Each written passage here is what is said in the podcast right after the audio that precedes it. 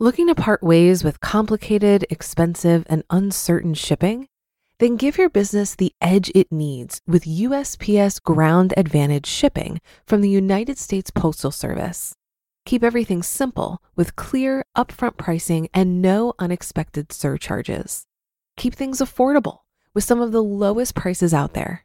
And keep it all reliable with on time ground shipments. It's time to turn shipping to your advantage. Learn how at usps.com/advantage. USPS Ground Advantage: simple, affordable, reliable. This is Optimal Finance Daily, episode 1211. What's the difference between a W 2 and a W 4? by Robert Farrington of thecollegeinvestor.com. And I'm Dan, I'm your host, and this is where I read to you from some of the very best personal finance blogs anywhere. And a very happy Friday to you. I hope your week's been a good one, and thanks so much, as always, for listening in. And hey, if you didn't know about this, we give away books on Instagram pretty frequently. So if you're not following us there, you can find us at Old Podcast. For now, let's get to our post for today as we optimize your life. What's the difference between a W 2 and W 4? by Robert Farrington of thecollegeinvestor.com. Have you ever wondered about some of these tax docs you have to deal with? One of our readers asked about the difference between a W 2 and W 4. When it comes to filing taxes, all the forms you need can certainly sound like an alphabet soup W 4, W 2, 1040EZ. Eventually, they all begin to sound like the same thing, but they are not. In this post, we will look at the differences between a W 2 document and a W 4 document.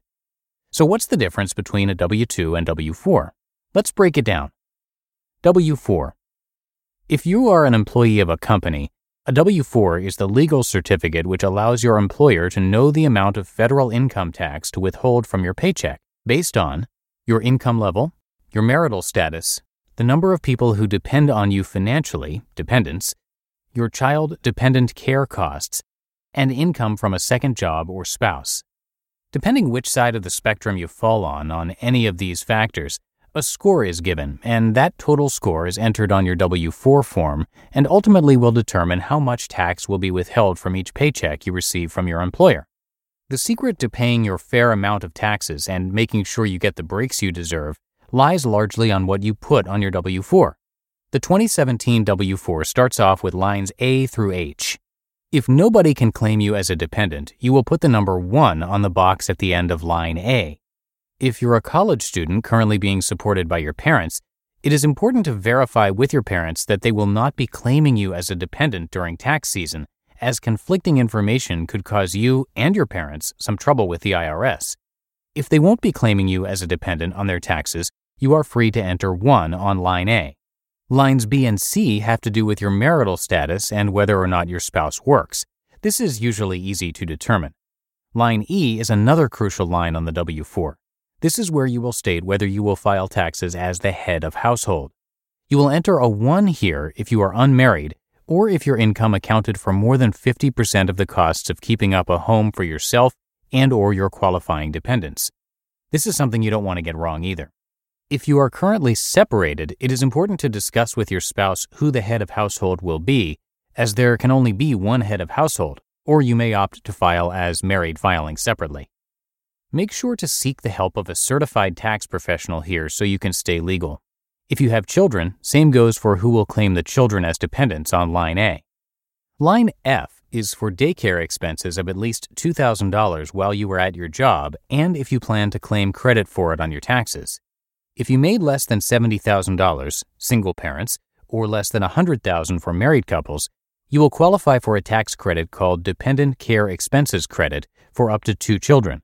If this scenario defines you, you will enter a 1 on this line. Line G is for parents who have children within a particular income bracket. If you make less than $70,000 as a single parent or $100,000 for married parents, you will write down 2 on this line for each eligible child. If you make between $70,000 and $84,000 for single parents and between $100 and $119,000 for married parents, you will enter 1 on this line for each. You can get back up to $2,000 for up to four children you list as dependents on your tax returns. This isn't chump change at all. Finally, on line H, you add up all the numbers from the previous lines and enter the total. This number will determine your tax level. Filling out the W 4 form correctly will ensure the right amount of taxes are taken out. So take time to fill it out correctly so you don't face any avoidable questions from the IRS later on. W 2. A W 2 document, on the other hand, is a form which reports the wages an employee earned and taxes and deductions withheld in the course of the year. This is filed by an employer for the employee, even if the employee is related to them. The employer is required to send one copy to the employee and one copy to the IRS. The employer must have the W 2 available to the employee at the latest by January 31st of the next year for tax filing purposes. Box 1 on your W 2 shows your gross income. So if Mr. John made a gross income of $21,000 during the year, it will go in Box 1. Box 2 will show how much of your gross income was taxed. So if Mr. John was taxed $2,300 during the year, it will show here. This amount directly reflects the information you entered on your W 4 form. Everything else on your W 2 is fairly straightforward and gives you information on deductions taken out for Social Security and Medicare, as well as what came out as state and local income tax. Wrapping it up.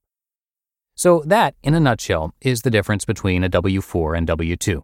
One document allows you to essentially dictate how much you should be taxed, whereas the other one gives you a report of how much money you made and how much you were taxed during the course of a given year. You fill out a W 4 form when you start a new job. You can contact your HR office to update it at any time of the year should your circumstances change.